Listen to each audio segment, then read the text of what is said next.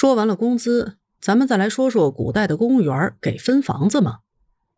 在古代，除了温饱之外，房子的问题可是一个不怎么好解决的大问题。唐朝诗人杜甫就吟出了“安得广厦千万间，大庇天下寒士俱欢颜”的诗句，可见古代的寒士们也是住房紧张。杜甫呢，就是一个寒士的代表。他虽然是朝廷的官员，任职过左拾遗、检校工部员外郎。左拾遗是专门给皇帝提意见的，工部呢是掌管工程的。但是他却没有本事给自己安排一个好住处，住的呢还是茅草房子，大风一刮就容易把房顶儿给掀了。因此有了“茅屋为秋风所破歌”这样的千古绝唱。杜甫没有住上好房子，那其他的官员呢？除了贪官污吏和一些位高权重的勋贵大员们，很多官员也好不到哪儿去。古代官员的住房是不是由国家包管？其实并没有一部古代的房地产史明确记载，我们也只能从支离破碎的历史典籍中寻求答案。关于住房的问题，古代一般是给官员分配住宅的，称为官舍。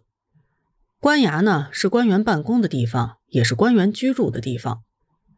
北宋的苏辙曾经遭贬，十载朝廷不许居官舍，遂就民屋。就就是租赁的意思。苏辙遭贬谪，朝廷不许他居住官舍，他就只好去租民房住。还有一名官员和苏辙有着同样的遭遇，大清官寇准也遭贬了，没等到他租房子呢。这老百姓就抢着给他建房子，百姓闻之，敬贺瓦木，不多而会，功与立成。老百姓知道寇准贬到他们那个地方来了，都高兴的不得了。各家各户捐瓦的捐瓦，捐砖的捐砖，捐木头的捐木头，没有谁组织，都自发的出义工给他建房子。房子很快就建成了。从苏辙和寇准的遭贬经历，从反面证明了。北宋时，朝廷对于官员是分配房子住的。至于私宅呢，除了因为功劳大，皇帝赏赐了住宅之外，一般都是自费的。有的官员因为清廉，建不起房子，只能租房子住。我们听评书说，杨家将有功劳，皇帝就赏赐银两，建起了天波杨府。作为官员，最幸运的就是皇帝赏给房子，国家拨钱给盖。但是，并不是所有官员都有杨家这样的待遇。唐朝的副宰相卢怀慎，他住的是什么房子呢？器用屋宇极其简陋，卧于壁则单席，门无帘箔，每风雨至，则以席壁焉。另一位贤相姚崇在旅馆租了一间房子，因为房子的质量太差，起居失调而生病，最后连皇帝都看不下去了。替他建了一座宅子，才免去了无房住的苦恼。那为什么这些官员不住官舍呢？因为除了他们自己以外，还有一大家子人呢。所谓的官舍，其实啊，就相当于单身宿舍，一般都在官衙附近。官舍不大，如果一家人搬进来，挤挤闹闹的，自然不如有私宅方便。北宋的大将刘福一辈子也不肯建私宅。